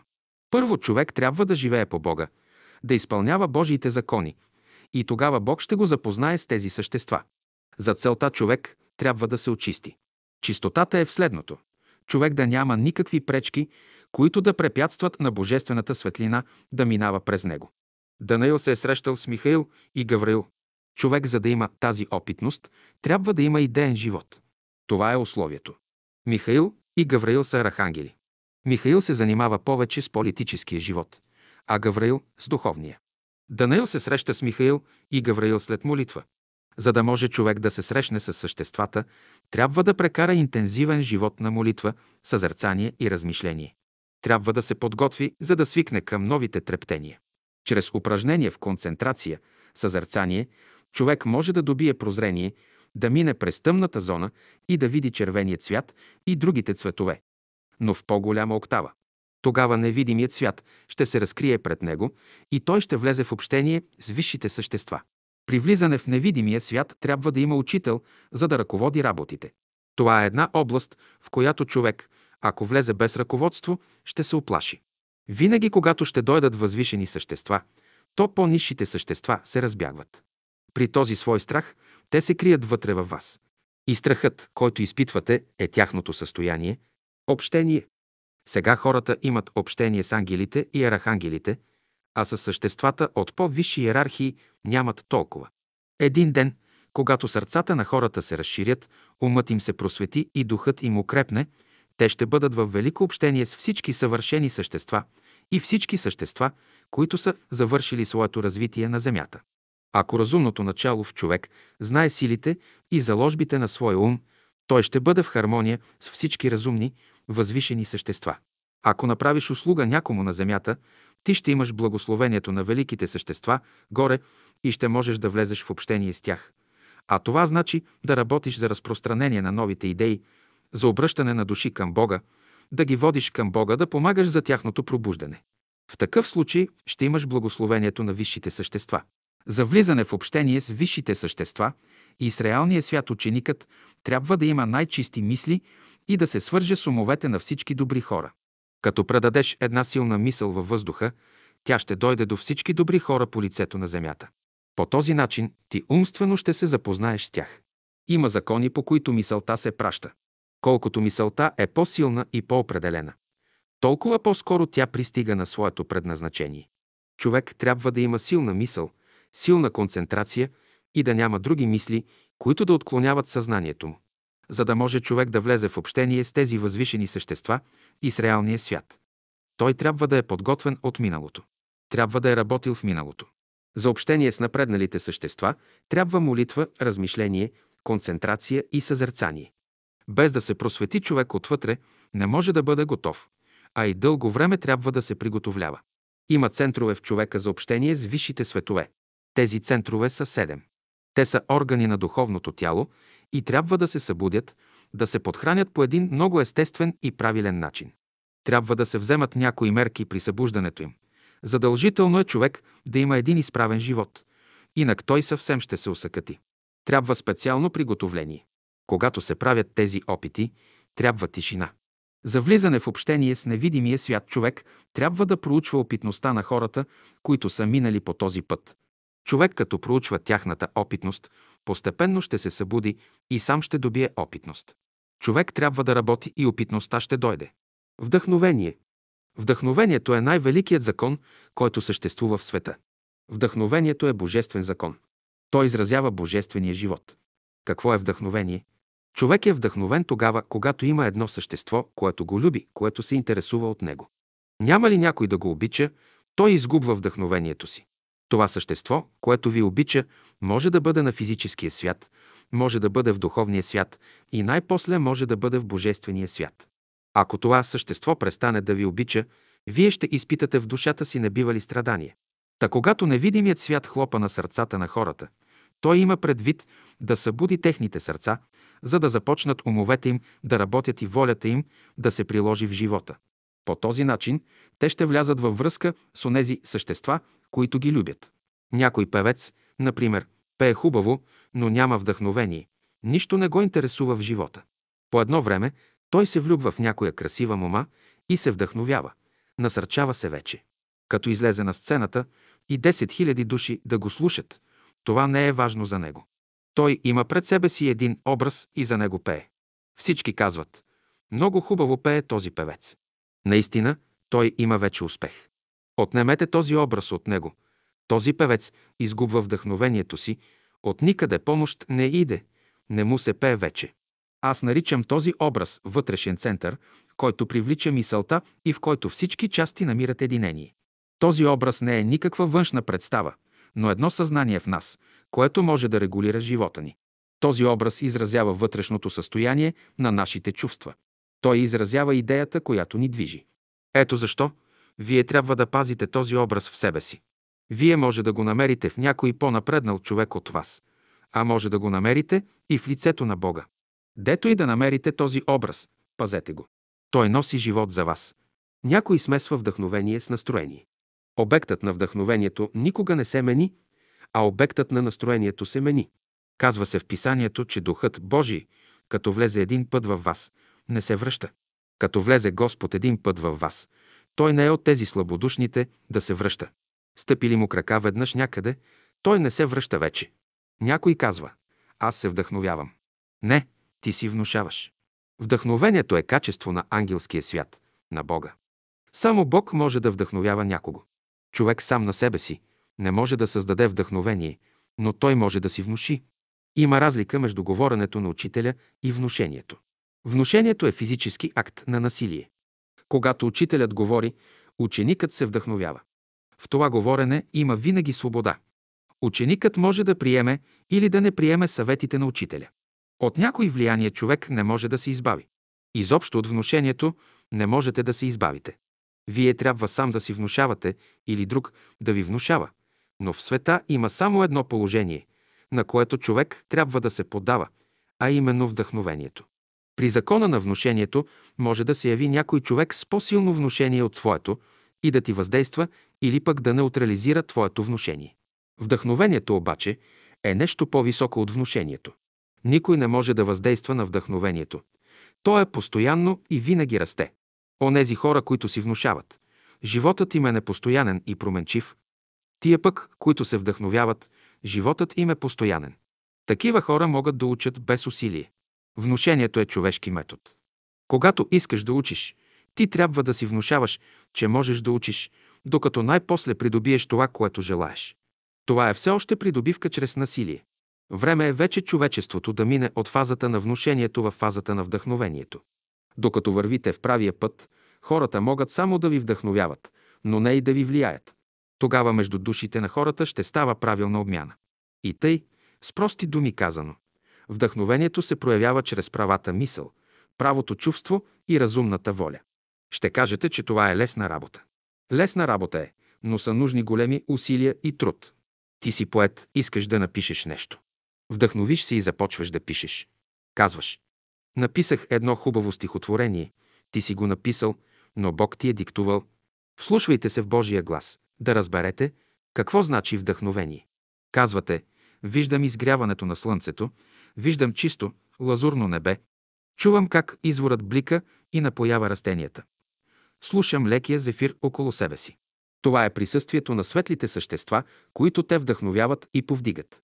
Всеки ученик, като влезе в какъв и да е клас, трябва да има вдъхновение. Нищо друго не трябва да го занимава. Ученик без вдъхновение е мъртъв. Това, че си нямал шапка, обуща, той са второстепенни работи. Това нищо не значи за ученика. Или пък, че си бил болен, че си имал сърцебиене. И това нищо не значи. Вдъхновение имаш ли, там е силата на ученика. И обуща ще дойдат, и дрехи ще дойдат. Изгубиш ли вдъхновението, ти си мъртъв човек. Тогава всеки може да те погребе. Имаш ли вдъхновение, всичко се развива добре пред теб. В природата съществува този закон. Виж, например, как затвореното зърно пробива яката земя, вдъхновение има в него. Ако в него нямаше вдъхновение, то щеше да се изгуби в почвата, щеше да изгние. И когато ученикът има вдъхновение, дето и да го заровите вие, той пак ще излезе отгоре, ще покълне. Когато работниците градят, те трябва да вършат всичко с вдъхновение. Вдъхновението изисква безкористие, както майката отглежда детето си. Който работи безкорисно, с вдъхновение, само той има условия да се радва на плодовете на своя труд. Който работи с вдъхновение безкорисно, той има дух и сила да победи всички мъчноти, да се справи с трудностите на живота. Така завършена работа, тя е дело на вечността. Вдъхновение ми дойде. Да, вдъхновението все ще дойде. Казват, че у някого дошло божествено вдъхновение, аз разбирам, че той говори за онези разумни връзки, които съществуват от началото на нашия живот. Какво те вдъхнови? Разумните божествени връзки. Дали тези връзки ще бъдат положителни или отрицателни, от вас ще зависи. Ако сте разумни, ще извадите от тях полезната, добрата страна. Ако сте неразумни, ще извадите от тях лошата страна. За да дойде вдъхновението у вас, вие трябва да сте изучили закона на жертвата и закона на вярата. Вдъхновение може да има само човек на абсолютната вяра. Онези хора, които нямат вяра, не могат да имат вдъхновение. Те могат да имат само въодушевление. Вдъхновението се дължи на симпатичната нервна система. Голямо значение има тази система. Затворете очите си, вглъбете се в себе си и започнете да се молите. Само така ще дойдат Божиите благословения върху вас. Щом отворите очите си, започнете работата си. Като се помолите по този начин, вие ще получите вътрешно вдъхновение. Каквато работа започнете при това вдъхновение, всичко ще върви добре. Щом имате вдъхновение, не отлагайте работата си за другия ден. И на път да сте, като ви дойде вдъхновение да направите нещо, не отлагайте. Вдъхновението струва повече от всичко друго. Използвайте го още на момента. Не мислете върху това, какво ще кажат хората за вас. За вдъхновение човек хората нищо лошо не могат да кажат. Той е умен, добър човек. Ако затворите ръцете си, няма да имате вдъхновение. Който затваря ръцете си и свива краката си, мяза на една изолирана батерия. Вие сте се затворили и казвате, сега да ме посети духът, да се вдъхновя. Духът като дойде, вие ще мислите свободно и тогава енергиите на живата природа ще проникнат във вас. Но за да ви посети духът, трябва да се отворите. Дръжте ръцете си свободни и вдъхновението ще дойде. Когато влезете в природата, оттам ще черпите вдъхновение. Без вдъхновение никой не може да работи. Дойде ли до закона на вдъхновението, там започва истинският живот, чрез който може да се създаде вашият характер. Почне ли човек да работи с закона на вдъхновението, той навлиза в нова област, в областта на хармонията. Бахе е писал своите произведения с вдъхновение. Следователно, който свири неговите произведения, и той трябва да има същото вдъхновение. Някой казва, аз съм вдъхновен, говоря красноречиво. Ами защо само днес си вдъхновен? Не само днес, но всякога трябва да бъдеш вдъхновен от Божественото и всяка твоя дума да произвежда чудеса. Когато човек говори, във всяка негова дума трябва да има вложено божествено вдъхновение. Това вдъхновение носи благоволение както за онзи, който говори, така и за онзи, който слуша. Щом вдъхновението се прекъсне, прекъсва се и благословението. Тогава човек трябва да престане да говори. Ако човек продължава да говори без вдъхновение, страданията неизбежно ще дойдат върху него. Защо? Защото той не е послушал своя вътрешен глас. Един български цигулар дал концерт и свирил само български песни и хора. Публиката се вдъхновила толкова много, че всички напуснали салона и излезли вън да пеят и играят. Да са причините за това. Той свирил с любов и те го слушали с любов. Сега, вие ще турите като основа на живота си ключа на вярата. По този начин искам в синца ви да се яви вдъхновение. Вие слушате някой музикант, вдъхновявате се, но не знаете кой е истинският вдъхновител. Който свири на сцената, той е изпълнител само, а зад него стои истинския музикант, който вдъхновява, дава импулси. Този приятел е попаднал в света, отдето музикантите черпят вдъхновение и сила. Ако отидете на такъв концерт или на такова представление, вие коренно ще се измените, ще настане някаква промяна във вашето естество. Зад всички поети, писатели, музиканти, художници, все седи някой, който ги обича. Ако нямаше кой да ги обича, от тях нищо не можеше да се очаква. Тъй, щото, ако някой музикант е велик, причината за това седи в онази душа, която го обича и вдъхновява. Думата вдъхновение е силна дума по своите вибрации. Всяка дума, за да бъде силна, трябва да съдържа три елемента в себе си. Думата вдъхновение има тия три елемента. Ако можете да схванете тия три елемента, вие ще почувствате нейните трептения. Тази дума ще внесе нещо ново във вас и то тъкмо той, което искате.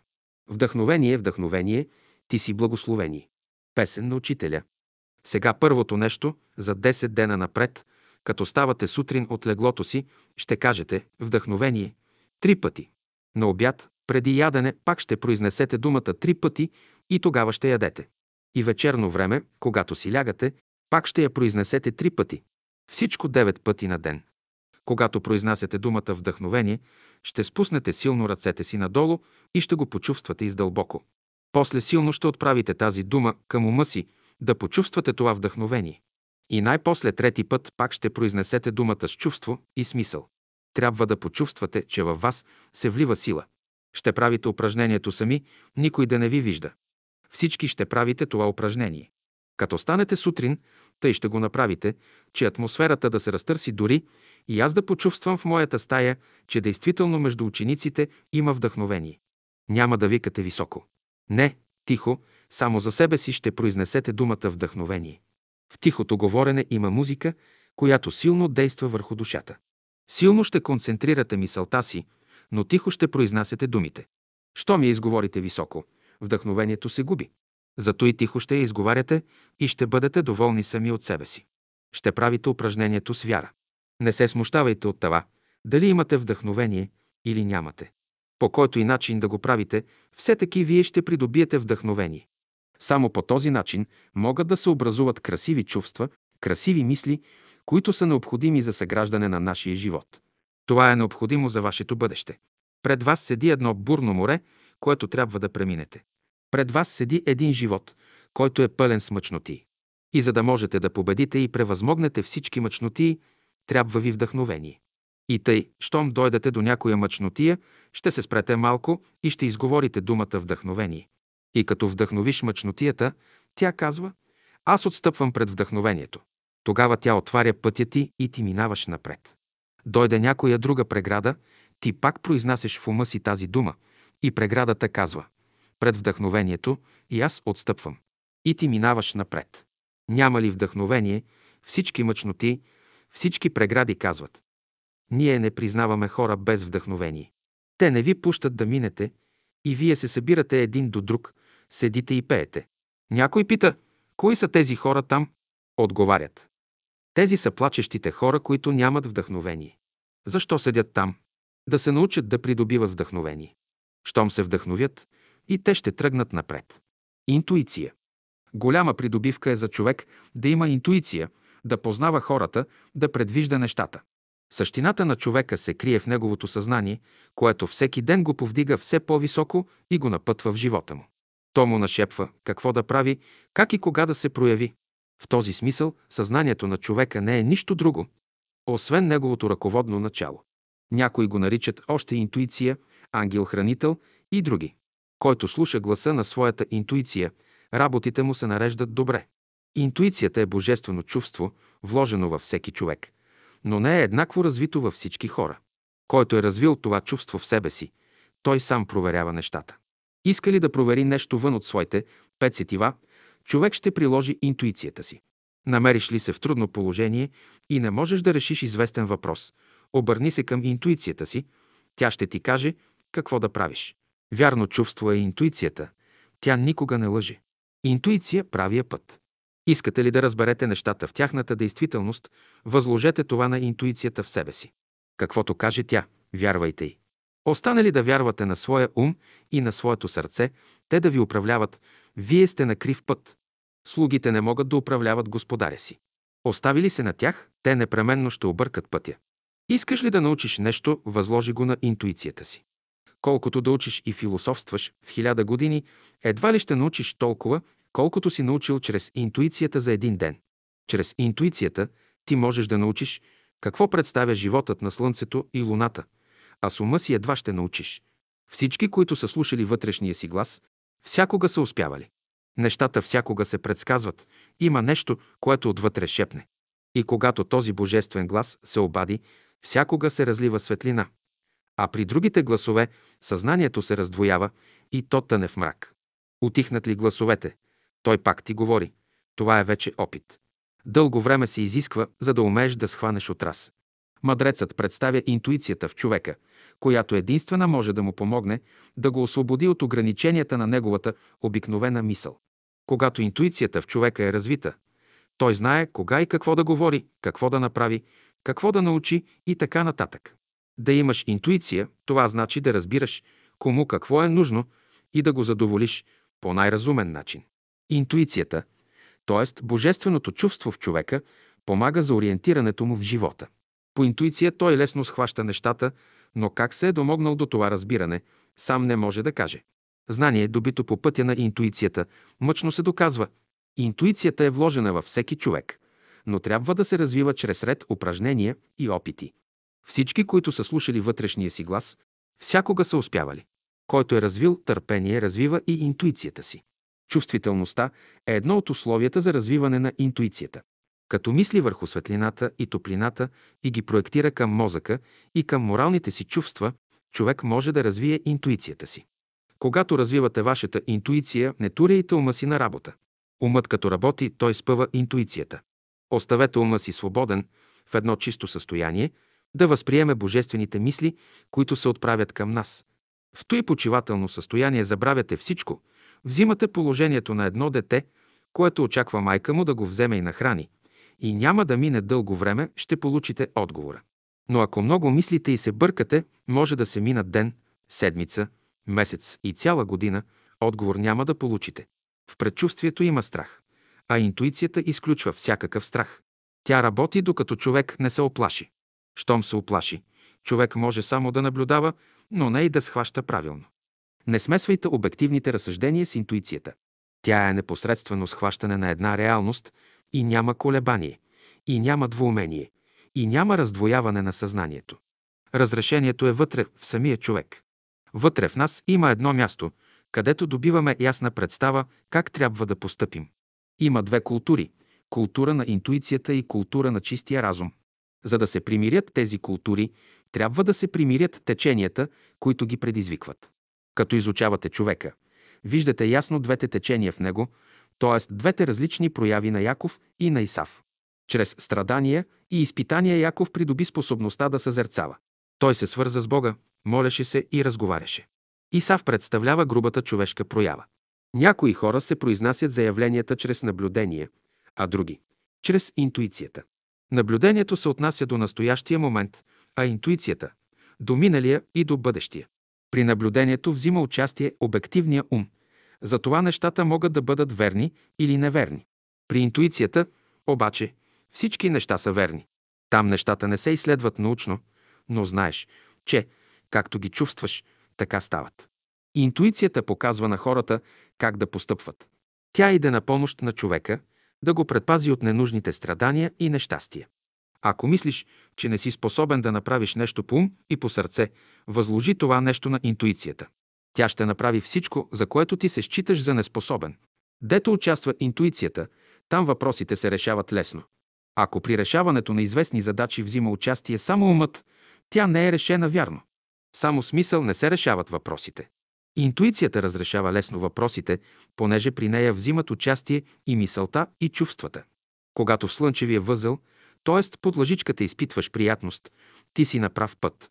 Ако в слънчевия възел изпитваш приятност, ще знаеш, че твоето чувство е 100%. Интуицията е огнище, съсредоточие, дето се събират множество разумни същества и осведомяват човека. Те го насочват в правия път. Вслушвайте се в своята интуиция, в говора на душата си, тя сама ще ви открие истината. Ако се излъжете, ще знаете, че умът ви е проговорил. Първо гледайте да спазвате хигиена на вашите усети, хигиена на вашите чувства, хигиена на вашите мисли, за да развиете вашата интуиция. Необходимо е всеки човек да развие в себе си интуицията. Тя му е дадена от Бога, за да схваща той отдалеч събитията.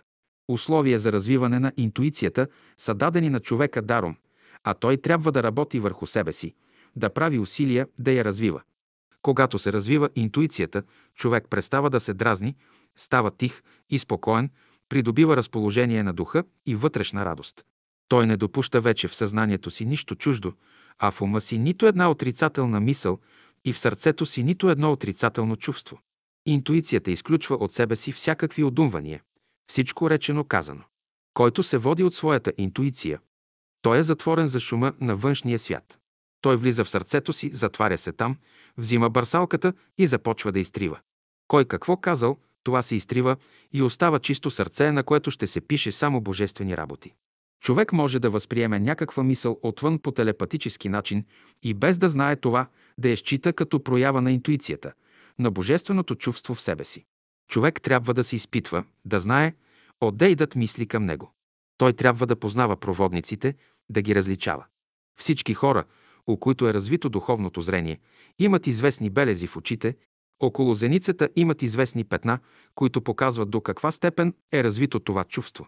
У съвременните западни хора това чувство започнало да се явява като интуиция, предчувствие. Как получил съобщение от невидимия свят? Божествените вълни се отличават с особени свойства. Ако си болен и възприемеш една такава вълна, моментално ще оздравееш. Ако умът ти е объркан, моментално ще се проясни. Ако сърцето ти се е втвърдило, моментално ще се смекчи. Ако си бил скръбен, тъжен, моментално ще цъфнеш, като цвят ще станеш бодър, весел, радостен. Това значи да си възприел божествена мисъл. Хората могат да се разберат помежду си, само когато се ръководят от интуицията. Според интуицията, която е закон на Божествения свят, щом почувстваш, щом възприемеш нещо от този висок свят, ти веднага трябва да действаш, а после ще размишляваш върху последствията. Ако сте в човешкия свят, първо ще мислите, а после ще действате. Дайте място на интуицията в себе си да расте и да се развива. В бъдеще новите хора ще имат силно развита интуиция. Светлината. Светлината е признак на онази мисъл, която Великият отправя към всички живи същества на Земята. Слънцето е израз на колективната дейност на разумни същества. Колкото и да са ефирни слънчевите лъчи, в тях влизат разумни същества, пътуват като в трен. Всеки лъч на светлината представя проекция на едно от желанията на някое възвишено същество. Лъчът, който иде от съзнанието на възвишеното същество, е подобен на слънчевия лъч, който минава през нас и произвежда чувство на приятност, на радост и веселие. Това същество, което изпраща лъча си във вашите очи, във вашия мозък, иска да има правилно отражение на своя лъч. По светлината изобщо слизат всички добри духове, божествените духове, и те слизат сутрин, а вечер по същия път отиват при Бога. Чрез светлината се проявяват всички светли, разумни същества и предлагат услугите си на хората. Чрез топлината пък се проявяват всички възвишени, любещи души. Чрез светлите слънчеви лъчи във вас влизат разумни същества, които ви носят нещо ценно. Всяко същество се представя чрез специален цвят. Зад всеки цвят седи една разумна сила във Вселената. Седемте цвята представят седем разумни свята, които изпращат на Земята по един цветен лъч. Седемте цвята пък представят слънчевия спектър. Всички цветове са създадени с определено предназначение. Нека използваме светлината, защото всичко зависи от нея. Тя е необходима за живота. Христос дохожда да ни посочи този прост начин на приложение на цветните лъчи за наше улеснение. Той дойде в света да донесе нова светлина, да озари умовете на хората. Седемте духове действат, последната тръба е затръбила и вие всяко нещо бързо и неуморно ще гледате да го разберете, ако до сега не сте сторили. Подмладяване. Да се родиш отново и да растеш правилно. Това значи подмладяване. Това значи да имаш правилна връзка с възвишените същества, които постоянно те държат в мисълта си и ти помагат. Ако се отклониш от правия път, ще те изоставят и ти започваш да остаряваш. Благодарност. Всяка мисъл, всяко чувство и всяко действие в човека трябва да изразява благодарността на човека към Бога, към всички светли и възвишени същества, за благата, които са ни дали. Изгубване благословението. Онова благоволение, което по-напредналите същества имат към човека, щом той сгреши, го изгубва и след това се излага на ред страдание. Животът на земята. Животът на сегашните хора е толкова опоручен, че невидимият свят трябва да се заеме съвършено да го пречисти, да го филтрира. Тогава отайките на този живот ще останат във филтъра и ще се изхвърлят вън, а чистата вода ще влезе в употребление. Мислите ли, че след това филтруване на живота ще останат в него жаби да крякат? Всичко старо си заминава.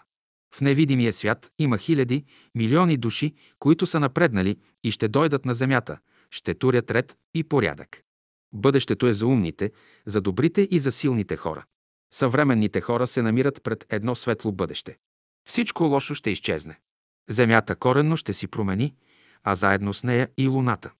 Бог е приготвил нов свят, нови условия за уния, които го любят.